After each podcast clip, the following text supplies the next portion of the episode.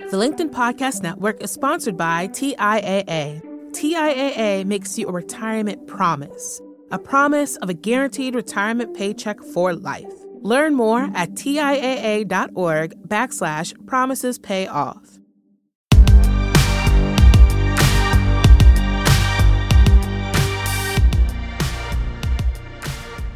Welcome to Big Technology Podcast Friday edition, where we break down the news in our traditional, cool-headed, and nuanced format. We are joined today by Ben Smith. He is the author of Traffic, Genius, Rivalry, and Delusion in the Billion-Dollar Race to Go Viral. And he's been on the podcast circuit, but we're going to break down the week's news, including some really interesting stories about the new C E O of Twitter, the latest on Google's uh, new products at Google I O.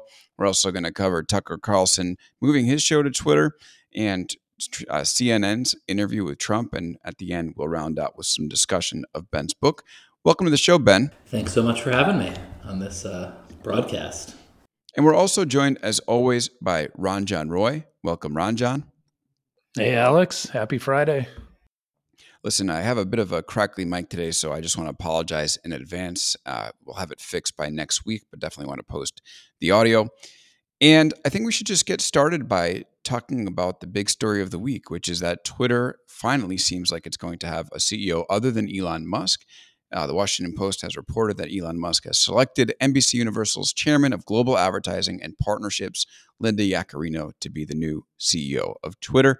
Ben, I'm curious, what do you think is the case that Yaccarino can be successful inside Twitter, someone from a big network coming over to um, a social network? I mean, in some sense, she's the best imaginable hire for him.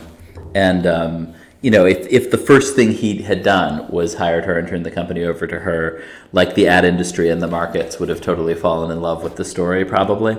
She's, you know, the advertising world is like a real kind of like community where people know each other, and she is just a total pillar of that community. Somebody described, I actually don't know her politics. There have been lots of speculation about her politics based on like her Twitter followers and things, or who she follows. Um, she's certainly perceived inside the industry as like the one Trump supporter who everybody in that industry loves. Um, I, I, I don't, again, but I, I've never talked to her about it and don't know her, her, her actual politics, but the perception of her, like among her friends, is that like they forgive her her you know deviations to the right because she's such a pillar of that community. And so to the degree that um yeah I mean they had a really big ad business that and they and they could and their costs you know were swallowing every dollar they brought in. I mean, in a kind of normal world you'd be like, wow, like maybe she could bring back that huge multi-billion dollar ad business that that Elon trashed and the costs could stay low and good for Twitter. I mean, it sounds like her title is C E O, but she's actually the head salesperson. Um, and Musk is going to continue to run product. And actually, even pre-Musk, the knock on Twitter was that the out-of-control product people ran the place and would never listen to the ad side.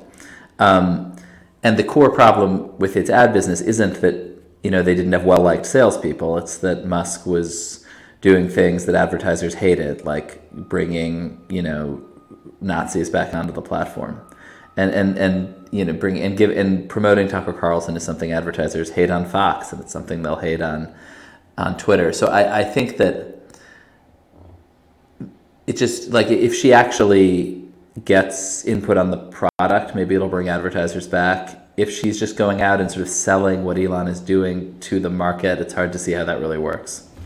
Yeah. Do you guys think, one, this is actually going to happen? Or do you think this is another Elon Musk d- grabbed the news cycle and uh, tried to put some kind of positive spin on the Twitter as a company? And I guess, and the second thing, what would she have to do to actually gain the trust of advertisers back? I mean, is it like Elon stops tweeting? Is it they actually have to come up with some kind of new innovation around their ad products? Because I think Elon... I mean, his Twitter feed obviously is a negative for advertisers anyways, but Twitter's ad product was not very good for so many years. Like, I mean, it never came close to where Facebook and Instagram and all these other, even TikTok got to. Yeah. I mean, I, let's see. I mean, I think, I actually am not sure Elon's personal tweets. Like, you know, if she can say, look, the chairman of our company sometimes tweets weird stuff, but lots of people tweet weird stuff. And he's not making, and he's not the one making decisions about what gets shown next to your ads. That's probably fine. If You know, but if they're getting complaints from customers and employees that their ads are turning up on neo-Nazi, with adjacent to neo, lots of neo-Nazis, and that the platform, or just that the platform is Fox News, like that's sort of probably an unsolvable problem. Like, not that Fox doesn't have a good advertising business, but you know, she's coming from N B C, one of the world's great advertising companies that just, you know, rakes in billions and billions and billions of dollars. Um, by selling morning tell, you know, the Today Show, or, you know, a range of primetime dramas that are like profoundly inoffensive, basically, because that is ultimately what advertisers want. And, and, and I don't know, I mean, and, and the real problem, I mean, I think the ad products on Twitter were always a mess, but also the appeal of Twitter was that you were, as an advertiser, sort of plugging directly into the culture and into the sort of, In, into the conversation, and the, but the if the conversation is a nightmare, you probably don't want to do that. And I think there's just a question of whether she's empowered to move the product back to a place where advertisers want to be, because they actually, like, people complain about the advertising product. They did a zillion, you know, what was it, a seven billion dollar advertising business, and that, that Elon has knocked down maybe fifty or sixty percent. But like that's that's a big business. That's not. I would I would be I would like to have a seven billion dollar advertising business.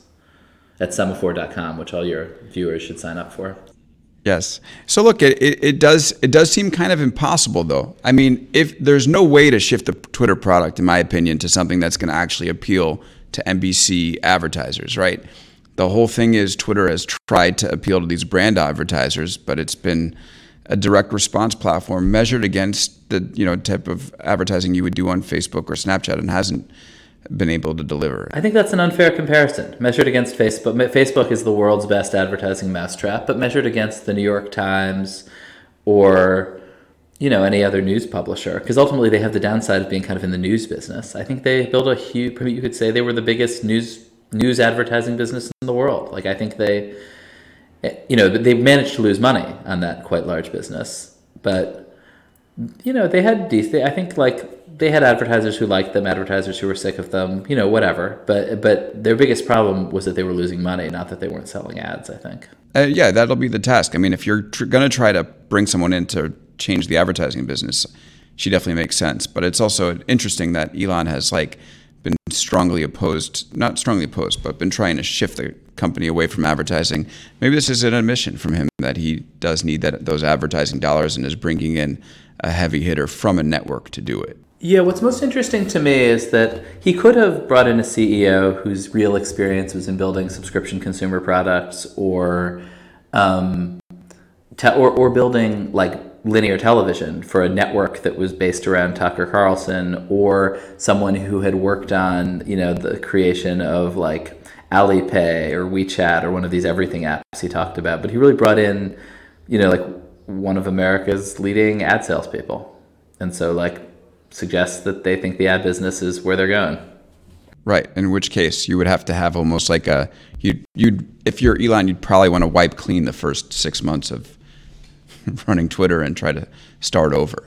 Are you telling me that it's not going to be a payments app and an everything app and a subscription service and all of the above? I mean, I do hope Linda Yaccarino got some kind of paperwork that gives her recourse and gets her paid if tomorrow he decides, actually, never mind. Because his description of what she does as C E O in a tweet was not what a typical C E O does.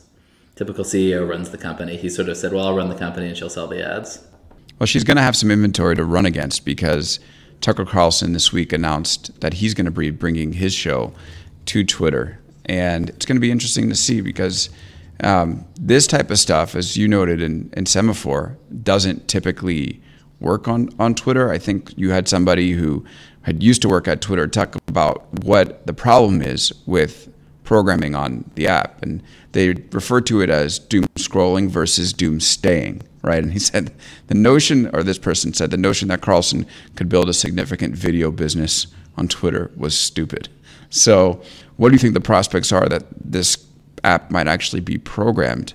Um, you know, like a cable network, and have more tune-in programming. I mean, Elon also reached out to Don Lemon, told him told him to do his show on Twitter as well. What Elon's doing is he is sort of speed running through everything Twitter's already tried, which doesn't say maybe it was early.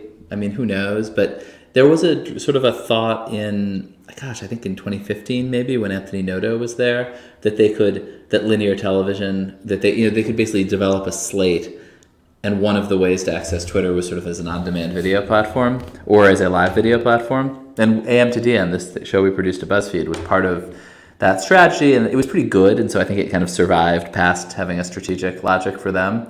Um, but I think, yeah, the the big problem is, I mean, I as a Twitter addict have never probably watched more than a minute linear on Twitter. Like, it's just, it's not the behavior of the user to lean back and, it, you know, it's it's a lean forward doom platform, not a lean back doom platform. And maybe there's some experience or subscription service where you would go to Twitter and do a thing that's just totally different from the thing you usually do on Twitter. But um, I think that's just like a challenge. Like, I don't know how I don't know how Netflix shorts are working. You know, Netflix has this TikTok-like product, but and maybe lots of people go to Netflix to use a TikTok clone. But I just think it's harder than people realize. It's just hard to, you know, to, to get people to totally change their behavior on your platform. Elon said, just to remember, that he did not, he did engage with Tucker Carlson directly to bring him to the platform, or was he trying to deny that he actually was, he, he pay him in any way or try to like come up with some exclusive deal? We don't know. I mean, I think it's, I think Musk had said there's no deal, but it's, I'm not really sure what that means. Okay. Yeah. No, I mean, it is interesting in terms, especially with like Blue Sky now being the hot new place, and uh, where Twitter is trying to go strategically. But I guess it just reminds of any other kind of Musk uh, Musk business. Do you guys think, is Tucker Carlson, would he be reneging on his contract with Fox News, or would what would be the monetary impact on him to make a move like this? I mean, I think the thing with Carlson is he's one of these folks who can probably make even more money than he made at Fox, selling his services to the highest bidder, you know, somewhere like Rumble or Newsmax or The Daily Wire. Where where he, does Rumble get the money? Because I saw that, that they're publicly traded. Oh, okay, okay. Because I saw, yeah, they twenty million, thirty million out of nowhere. Yeah, and they've been throwing ten million dollar deals at like much less famous people, and so and they're I think probably quite desperate to break through because they're clearly not breaking through, and so he'd be worth a lot to them. So there's this trade-off though, where it's like, does he want to make a bunch of money and like no, you know, and have much, much less influence? I mean, that's kind of the trade-off, right? And there's nowhere that he can go like Fox, where he's gonna, where, where the, I mean, the crazy thing about Fox, he was talking to people who who were kind of persuadable. He's basically talking to elderly, regular Republicans and pulling them into this kind of populist crusade that's a different thing from the Republican Party. Um, he can now, I think, go out and talk to his own followers, but it's a less influent. It's less influential, and there's, you know, I mean, I, I think Glenn Beck, in his day, had a lot of heat and didn't really manage to preserve influence. Although I suspect he made quite a bit of money. You know, Ben, it was kind of interesting in your story because you referenced Carlson as the leader of the populist wing of the Republican Party, and you know, to me, I always thought that that was Donald Trump. So I'm curious why you put Tucker in that position, and whether you think that part of what he might do is think about running for president in twenty-four. Um, yeah, I mean, I guess that's sort of how I think of him. Um, yeah, but but, I, but I, I, he could run for, I, he could certainly run for president. There's certainly a logic to him, like just cynically, like it would, it would make it, it would make, keep and make him hyper relevant, basically, and keep him in the game just to float the speculation. Although it doesn't seem like he really has been. He's also been very, I think part of what sort of radicalized him is a sense that that that his enemies were sort of threatening his family and violating his privacy. And obviously, if what you want is your is sort of to keep your life private, running for president is a really bad way to do that. Do you think that was real, or is that just for show? The, um, uh, the I mean, there were protesters banging on his door and at his home in D C, and his wife was pretty freaked out. I mean, I think that was real. But but but how people, you know, but he certainly is out there saying super inflammatory stuff and driving protesters to other people's homes, and is, I mean, I don't, yeah, no, but I, I mean, I do, yeah, I actually do think that part of his current fairly radical politics is driven at least by his own sense that he is personally embattled and threatened. Yeah. So we're seeing right now also this move of lots of network T V folks to digital, some by choice, some not exactly by their choice. It's kind of interesting because there is this momentum for digital, but you are also looking at what's happening in the streaming wars, and it's ugly. So Disney reported earnings this week. It lost four million subscribers. And there's this new narrative that's taking place that the streaming wars are over, right? You had Disney, Netflix, Amazon, the list goes on, companies trying to program online and thinking that there would be endless growth there for their streaming businesses. And now, like, you're seeing a real tail off with Netflix. You're seeing this, I mean, a massive loss of subscribers for Disney. So I'm curious, Ben, if you agree with this idea that the streaming wars are over, and if so, doesn't it just leave digital in a much more diminished place versus narrative television? I mean, I guess I don't really buy the distinction anymore between digital and narrative television. I mean, Disney is, I mean, I mean, this, this sort of, the moment when the markets would let you dump unlimited money into streaming for growth certainly is over, and I think it's just a much more mixed picture. I think I'm pretty, I'm pretty sure Disney's losses came in part because they lost the rights to cricket in India, which is a huge, you know, which is a very what? traditional television fight. Like some, an Indian broadcaster got the rights, and or a streamer, and Disney lost them, and a bunch of people canceled their subscriptions, which is like a totally normal reason people change the channel. And, and I think it's sort of, I mean, to me, it's more just that this sort of convergence between between the different platforms is competing, is completing the notion that there's this totally different thing called streaming that has totally different economics and that you can invest in infinitely. I mean, maybe that, I mean, I think. I don't think it was bad. I mean, it obviously was not a mistake of Netflix to invest a lot and grab a lot of market share, but it does. It's but clearly that moment has now passed, and so. But yeah, yeah. I, I think this is not the worst thing in the world. I, I, part of me even feels. I know I joked around with John, who I write Margins with, that Ozark, the latest season, should not have been done, but was one of the last vestiges of Z E R P, in that there's just too much capital, so they'll just make anything. I mean, I feel there's so many series that could be movies and just two hours, but instead get stretched out to eight to ten episodes just because they had to produce that much. So I think from a quality control perspective, it's not the worst thing that uh, streaming services will cut back. Um, but I think what who's going to win in this? Like, it feels like right now everyone is losing billions of dollars and bleeding money. But still, you know, everyone's behavior, even my parents now watch streaming services and watch movies on streaming. Like every it's become so ingrained in our behavior that who's going to win? Like, someone has to, right? I mean, it seems like right now everybody's losing, right? Um, but I, but I guess I actually feel like for if if you're like I think N B C is a very interesting element here, which underinvested in this stuff is now trying to play catch up with Peacock, which feels like it's not particularly catching on. And if you want to stream something amazing, that show Missus Davis, which is on Peacock, is fabulous. But I don't think anybody's watching it because it's on Peacock.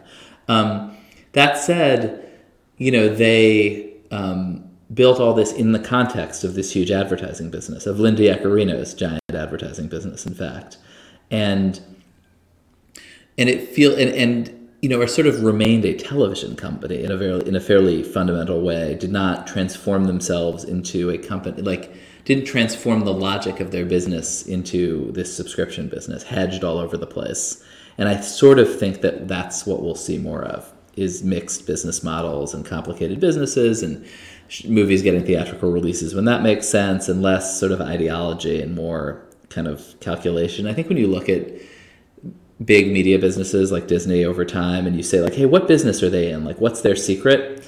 The answer is often pretty confusing. It's like, well, they're in like fourteen different businesses, and like the margins on cruises are pretty good. And but but like they manage them all really well, and like there are these executives like Bob Chapek sort of like wandering around the mid-senior ranks of the companies with with two hundred thousand people reporting to them, who's, you know, running businesses that like we don't really understand that well, like cruises and parks. Alex, who do you think is going to win? I don't know. I mean, I would have said Amazon. I think that they just have much more incentive to invest the money that the others don't have that, uh, don't have, and they can lose more. And that still works for their business. So I'm on team Amazon on this one, but I don't know. They've, it, it, it's, It's tough. You have to just keep churning out hits, and their ability to do so has been kind of limited. So what do you think, Ranjan?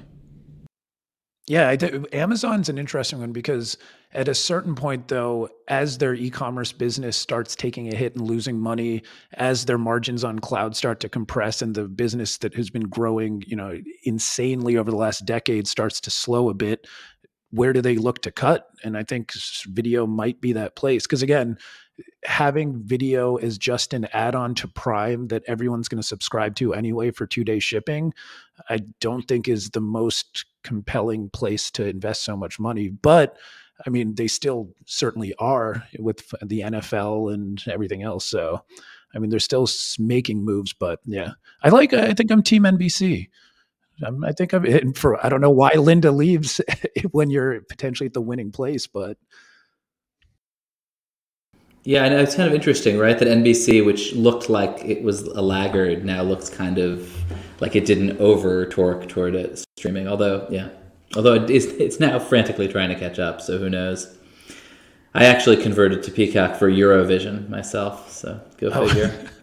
One of a Peacock, I, I'm a proud Peacock subscriber as well. And uh, I mean, they even, they're the first place I saw they have, like, when you pause a show, an ad comes up, which I think is actually like a good, smart ad innovation. So I think Ben's point makes sense, is that it's like a commercially driven organization. So they're actually smart about the entire business rather than a pure content first, uh, you know, business that tries to tack on a business model afterwards. Yeah, I'm with you. I think building, well, maybe this is it, that if you start building late, but that late coincides with the new economic environment where you're not in the ZERP world anymore, you might actually have a chance to build something sustainable. Okay, let's do, why don't we do one more uh, media story, then take a break, and then talk a little bit about your book, Ben. Um, all right, did you guys watch the C N N interview with Trump?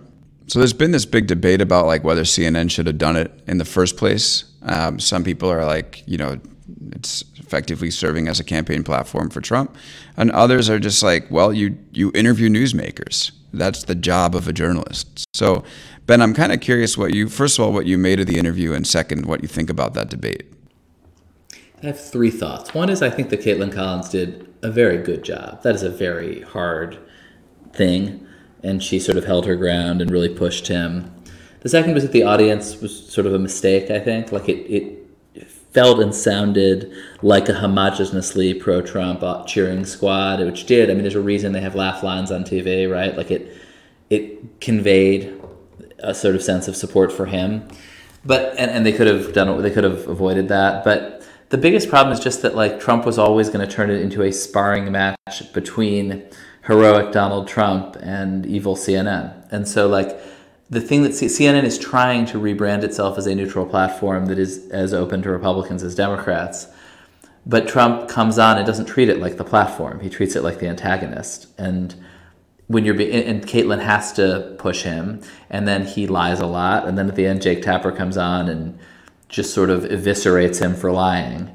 And if you're a viewer, if you're a viewer, you're either on Trump's side or against him, and he for and Trump forces that dynamic. And and if C N N's goal is to sort of, and it, which is totally understandable, to sort of reclaim its brand as a neutral news platform, like Trump just isn't going to give you that.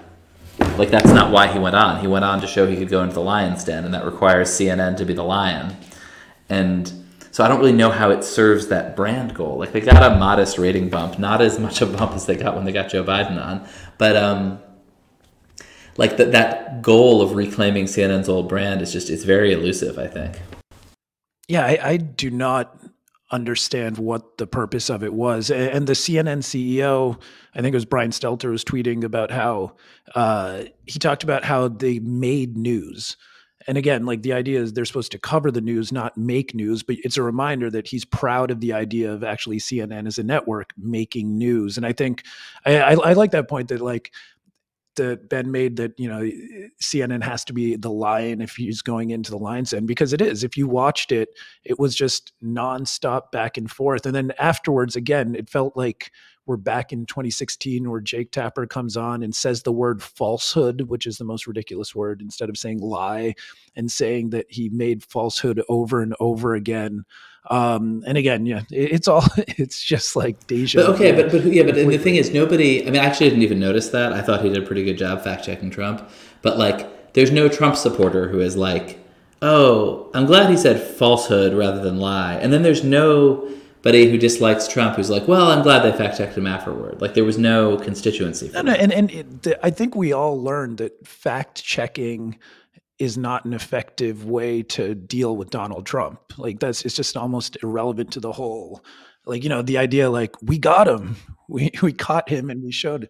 Maybe I'm the only one that feels this way in, in the group. I don't know. I'm curious what Ben thinks, but I think it was actually good to interview him. I mean, he is the front runner in the Republican field. He is likely going to be the nominee. The idea is, if you're in journalism, you're going to ask this person questions. And I think that um, was what Chris Lick said afterwards was, was pretty interesting, which is like, America has a better understanding of this candidate now than they did in, oh, in yeah, the first like, place. Like, you, that's the like job. Everything involving Trump, this was mutually assured destruction. This was bad for C N N and bad for Donald Trump. Congratulations, everyone. Why, yeah. Well, why bad for Trump? Because he's out there talking about abortion, most of right, all. Exactly. And by the way, like, I mean, that's what... Isn't I mean, I think that what journalism should do is also like get these people to, to talk about the things that they might not want to talk about. Have them clarify their positions. Oh, for sure. I think it was good journalism. Actually, that maybe is what I should, I should say. I think it was good journalism. Unfortunately, like the tr- reality of cable news is that it's television. Like that's its deepest reality. And, and it was not effective. Like it wasn't good television. It was just good journalism, I think. Oh, I thought I... I don't know. I found it was entertaining, entertaining television. I mean, I guess I just mean like it didn't. I think C N N was trying to do a thing with it, and it did not do that thing. Right, Ben. I'm curious. There's some. There's, oh, go ahead, Ranjan. Right, but maybe that's too cynical. I like. I do think it's good that they. That I mean, of course, you sort of have no choice. Like if Trump were downstairs and wanted to like join this podcast, I would let him in, and you know we would talk to him. All right, let's take a break and come back and talk about your book, Ben. We're here on Big Technology Podcast, Friday edition with Ranjan Roy, the author of Margins on Substack, Ben Smith, editor-in-chief of Semafor, and also the author of Traffic, Genius Rivalry, Rivalry and Delusion in the Billion-Dollar Race to Go Viral. It's out uh, in all bookstores, available now, so you can go pick it up. We're going to talk about the book and some more media stories, including... Well, and some more tech stories as well, including Mark Zuckerberg's recent Jiu-Jitsu championship. Coming back right after this. The LinkedIn Podcast Network is sponsored by T I A A. In the last one hundred years, we've seen financial markets swing, new currencies come and go, decades of savings lost in days, all showing that a retirement plan without a guarantee, quite simply, isn't enough. So more than a retirement plan, T I A A makes you a retirement promise. A promise of a guaranteed retirement paycheck for life. A promise that pays off. Learn more at T I A A dot org backslash promises pay off. Hi, I'm Tomer Korn, LinkedIn's Chief Product Officer. On my podcast, Building One, we dive deep into what it takes to build great products. Recently, we had Zach Perret, the C E O of Plaid, and he shared about his struggles building a financial app for consumers and how he was able to turn it all around with a critical pivot. Take a listen. I personally couldn't resonate as much with the consumer set that we were trying to reach. I just didn't have that level of empathy. When we made the shift to building a B two B product though, I was building the product that I wanted. My co-founder and I were creating the product that we wanted ourselves, and we had so much empathy for what that product was. Such a great insight. You know, in that sense, we got lucky because we were, we were creating a thing for ourselves. And then the people that we were talking to also had the same problems we did. They were fintech developers. We'd been a fintech developer. Uh, we'd been trying to build a fintech product for a year. And so we had such deep empathy. We had such a clear ability to... If you want to hear more of Zach Perret's story and the lessons that follow, listen and subscribe to my podcast, Building One. And we're back here on Big Technology Podcast with Ben Smith, the author of Traffic, Genius Rivalry and Delusion in the Billion Dollar Race to Go Viral. Ranjan Roy is also here with us. He's the author of Margins on Substack. Ben, I'm kind of curious, like you've done uh, kind of the most extensive podcast book tour maybe in history. Um, have you have you learned anything that you didn't know, uh, you know, about the stuff that you were covering as you went about this podcast tour? Like what what's some, what are the new perspectives, angles, or facts that have come to light for you um, since you've been speaking about this book? Yeah, actually, this the single thing that I felt most like, oh, this was such an interesting conversation, And I wish I'd done more of it. Is, you know, the book sort of traces the sort of origin story of this this moment, starting in Manhattan, sort of back in the aughts, and through these characters, Andrew, you know, Jonah Peretti and Nick Denton, and also Andrew Breitbart is a really big character in it. But Breitbart, you know, died in twenty twelve, and um, I think twenty twelve. I may have the exact date wrong, but died, you know, really just as he was becoming this sort of major public figure, and. Um, One of I was talking to somebody on a conservative podcast who said, you know, you, you, you should have picked up that story, because this whole world of conservative media now is really a fight for his particular legacy among his acolytes, and that Ben Shapiro worked for him, and Ben Shapiro is built, you know, has built what is, I think, you know, in some sense, it's not anti-Trump, but it is basically Republican, a Republican conservative media outlet that is trying to, you know, that connects with younger people, and that is not a, like, Trump boosting platform at the Daily Wire. Meanwhile, Steve Bannon turned Breitbart into this crusading, hyper-politicized, immigration-focused, racist, pro-Trump outlet. Um, and that, and that there were these different streams kind of coming out of his death from people, Ben Dominick at The Federalist is another, who had been in some way or other connected to him. And I just think that's actually a great story that somebody ought to write. Yeah, I think for me, reading the book, the most fascinating part really was seeing all these kind of lines drawn. Ben Shapiro working for Breitbart. Even I, I had no idea about Breitbart being part of the Huffington Post, Huffington Post founding story and how that all played out. So I think seeing all these lines drawn was really interesting. Um, and actually, I mean, even thinking about Tucker Carlson going to Twitter today, or, you know, in this day and age, one of the more interesting parts to me was the line between kind of Jezebel and the culture wars, or cancel culture, or just kind of how culture plays out on social media, or the commenting in Gawker or Kinja, let's say, um, and how that kind of played out and evolved into social media battles of today. Um, yeah, I, there's no question even from my side. I just wanted to yeah, relay I think that those part. Were for me, like, yeah. I mean, I would say in terms of sort of, sort of what surprised me in the reporting of the book, Those those were the things also, like that, first of all, that when you sort of go back and look at the that early world of social media, which like thought of itself as progressive, and I think mostly was an Obama-supporting world of young people who thought what they were doing was in part getting Barack Obama elected, um, including the people at Facebook. You sort of look back and it's like, oh, look, like there's Andrew Breitbart, there's Gavin McInnes, co-founder of Vice and the Proud Boys, there's Chris Poole, who created four chan, working out of BuzzFeed. Although, you know, there's um, Steve Bannon kind of hovering around Huffington Post. And and and then as the story progresses, they're the protagonists. I mean, they're the ones who actually inherit the earth at some level, and certainly inherit the internet. And that was, even though I had lived through it, kind of a surprise to me to see how that was sort of embedded in the whole thing from the start. Um, and the other big surprise actually was Jezebel. Like when I was sort of thinking, you know, who, what's the... Um, like the real moment of like the, or like the first time you really see what, like what the internet feels like in twenty sixteen, it really is two thousand seven on Jezebel, where they both had this incredible kind of like power to make social change, often in like, both in sort of serious ways and in really fun, silly ways. Like my favorite thing is they launched with a, um, a Photoshop bounty, where they offered a ten thousand dollars bounty to anybody who could, co- who could come up with an unretouched image from a glossy magazine. And they somebody actually like stole a photo from Redbook and of uh, Faith Hill, where she still had her freckles and her smile lines, which had been photoshopped out, and and that was, you know, kind of a metaphor for what they were doing overall, which was presenting sort of something like more honest than the mainstream media, and yet also in particular the women at Jezebel in oh seven developed this totally pathological relationship with their commenters, who drove them nuts, who were um, you know who sort of tried to keep them in line when they strayed, and canceled them in a certain way when they really did, when they got out of line.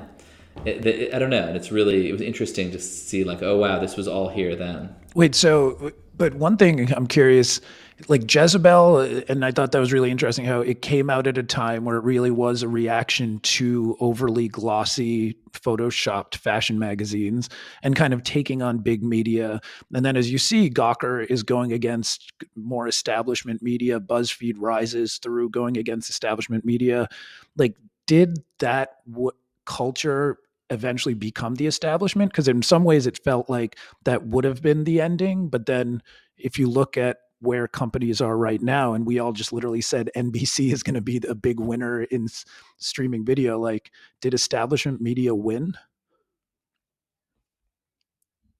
Yeah, I mean, I think these old brands had more power than we expected and absorbed a lot of, like, the, I mean, for better and for worse, the ideas and the people from these upstarts, but ultimately, you know, had turned out to have a lot more staying power than we thought. Um, I mean, that obviously was surprising to me. Ben, one of the through lines in your um, in your interviews has been looking at the delusion word in your subhead. And, you know, it presents itself as a sort of fact in, in the subhead. The word delusion is there without a question mark. But you've now started to ask, like, whether it was delusional or not. And, you know, from your perspective, what I've heard is that the idea was to build a media company, uh, which I'm talking about BuzzFeed News here, build a media company that would distribute its its um, news on the social platforms and eventually get paid for it, get paid to program. Like we talked about the A M to D M show that we did on Twitter when we were at BuzzFeed News. Um, I, you know, I, I like actually hearing you speak about that over the course of your interviews was definitely like illuminating to me in terms of what the bet was. And I've been trying to think myself, like, was this delusional or was it not? And, you know, on one hand, like, it, it makes complete sense to go all in on a business strategy. But on the other hand, like, there actually is money to be made from these platforms.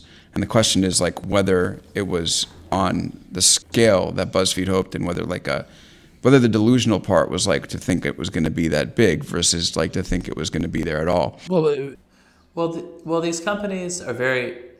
They're they're very interested in what they call creators, which is a sort of term invented by the platforms to ensure that, like, they interact with atomized individuals rather than cartels who could exercise leverage. I mean, it's sort of like Uber would like to would like to connect to individual drivers, not to taxi fleets. Wow, that, for a reason. That is a hot um, take. And I think and I think Google and I think Google and everybody else, you know, would like to incentivize individual creators, but does not want them organizing into taxi fleets.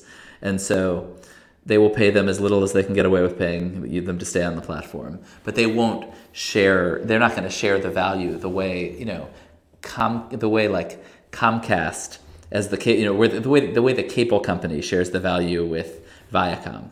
I mean, and the, I think the question is, would was there ever a possibility that places the places like Facebook would, and I think part of the answer, what the world that we saw emerging, which didn't emerge, was one in which there were competing social platforms.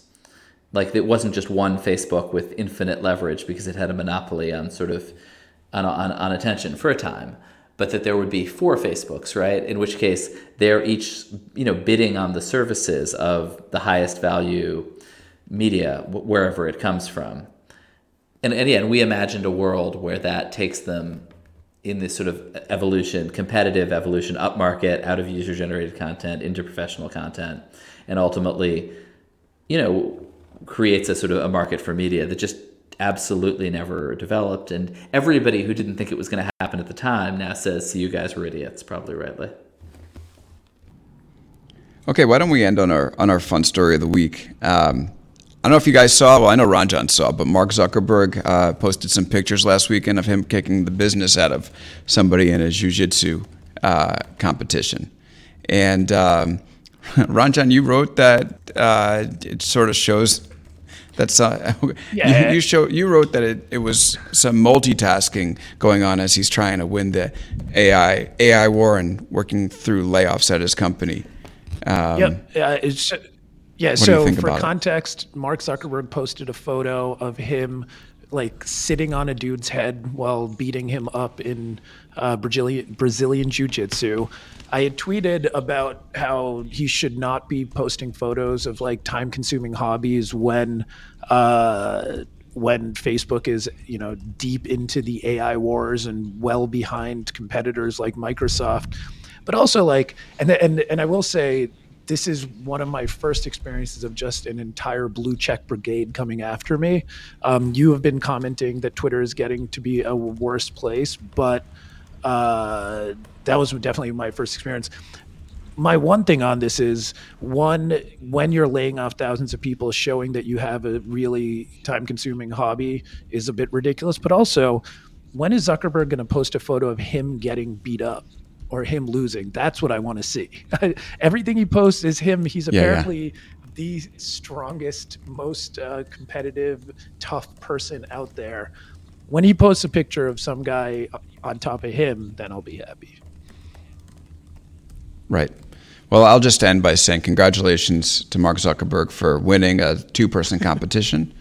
And uh, whenever you want to go in the ring, I'm ready to take you on.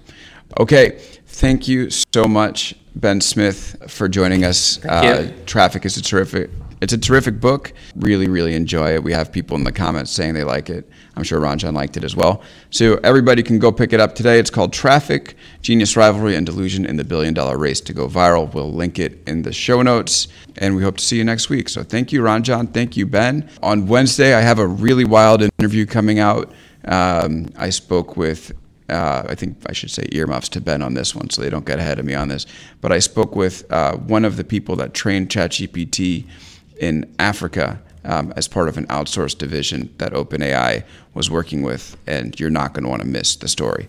All right, thanks again, Thank, and uh, we will see you next time on Big Technology Podcast.